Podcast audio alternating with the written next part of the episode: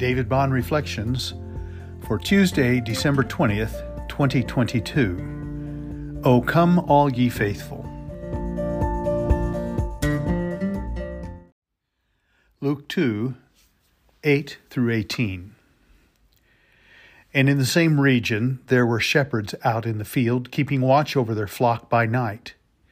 And an angel of the Lord appeared to them, and the glory of the Lord shone around them, and they were filled with great fear. And the angel said to them, Fear not, for behold, I bring you good news of great joy that will be for all the people. For unto you is born this day in the city of David a Savior, who is Christ the Lord.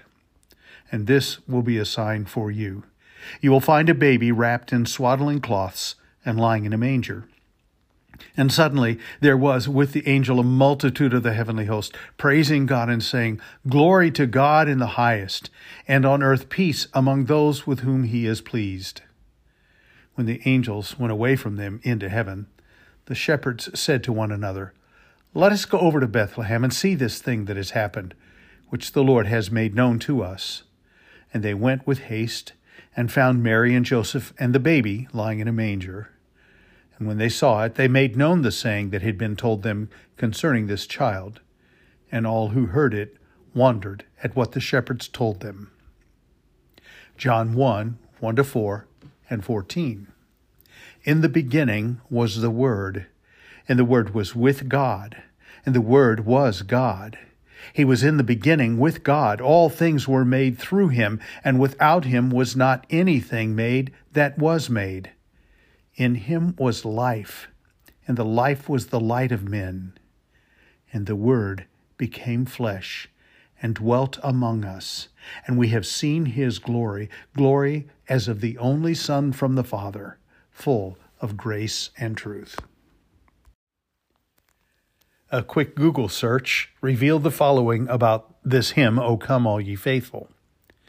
The invitation to come all ye faithful to Bethlehem places the singer both among the shepherds who rushed to see the Christ child and the long procession of the faithful that have journeyed to Bethlehem in their hearts over 2,000 years.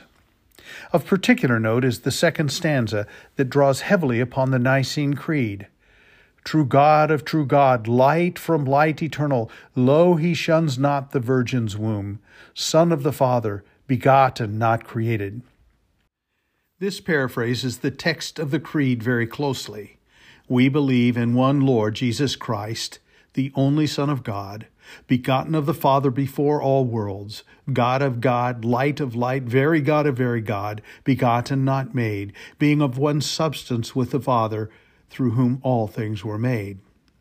Thus, singing stanza 2 establishes a link to the church that reaches back to 325 AD at the Council of Nicaea, where the creed originates. This is a call to worship for the faithful people of God.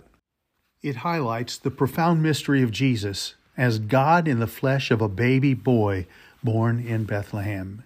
It calls for the confession made only by the power of the Holy Spirit Jesus Christ is Lord. Check 1 Corinthians 12:3. There is so much great Christology here. Perhaps that's why I so love Christmas carols and Christian Christmas songs. They expound the central confession of our faith that Jesus Christ is true God and true man. Why else would we sing songs of praise to a baby? Why else would we come and adore him? Why else would we call him Lord?